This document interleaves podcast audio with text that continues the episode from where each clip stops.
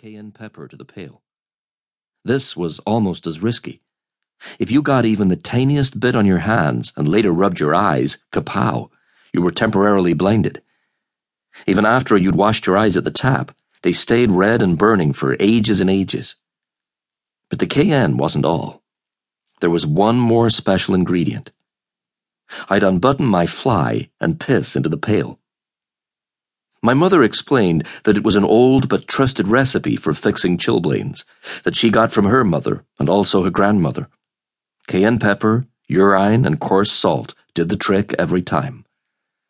I have to say that the pissing part sounds pretty disgusting now, but at the time I accepted her instructions and it simply became a part of my nightly routine. When I heard her key rattle in the front door, I'd put the kettle on and meet her at the door. Hello, Jack, she'd say, her lips so blue and trembling from the cold she could hardly get the words out.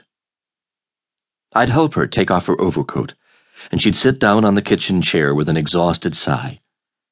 With my precision timing, the kettle would be boiling and I'd make the pot of tea and leave it to steep to the strength she liked. Then I'd remove her battered snow boots and her three pairs of socks. Finally, I'd add the water from the jug to cool the pail sufficiently so she could sink her near frozen feet into it. She'd start ouching as her feet thawed until she grew accustomed to the temperature. I was pretty careful, and she never ever got scalded. Chilblains affect your fingers as well as your toes, but she wore these big woolen lined gloves my dad had for his job in winter. He must have got a second pair somewhere, and never got them on her hands. It was then time to pour her a mug of tea, hot, strong, black, and heavily sugared. The mug, one of two royal mugs we possessed, had a picture of King George V on one side and the royal coat of arms on the other, with the legend, God Save the King, around the base. The second had a picture of Queen Mary and the coat of arms, but no legend. Cabbagetown people were almost exclusively of English, Scottish, or Northern Irish stock. All were obsessively loyal to the crown and referred to King George as the King of Canada.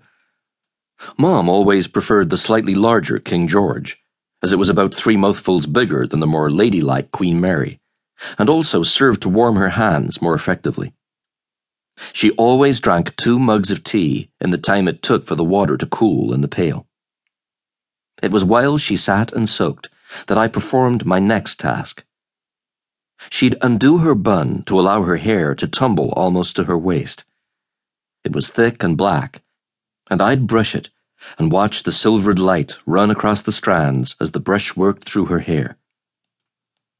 Jack, what would I do without you? she'd sigh.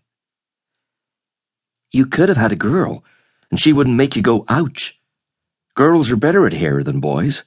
They're always braiding and tying and messing around with each other's hair at school. Hair is definitely a girl thing. I prefer you, Jack. A girl couldn't do the chilblain concoction or even lift Grandpa's kettle. I stifled a giggle. Lucky I was standing behind her and she couldn't see my face. As far as I knew, a girl couldn't add the final ingredient like a boy could. She'd have to sit on the cold pail and put the you know what in first.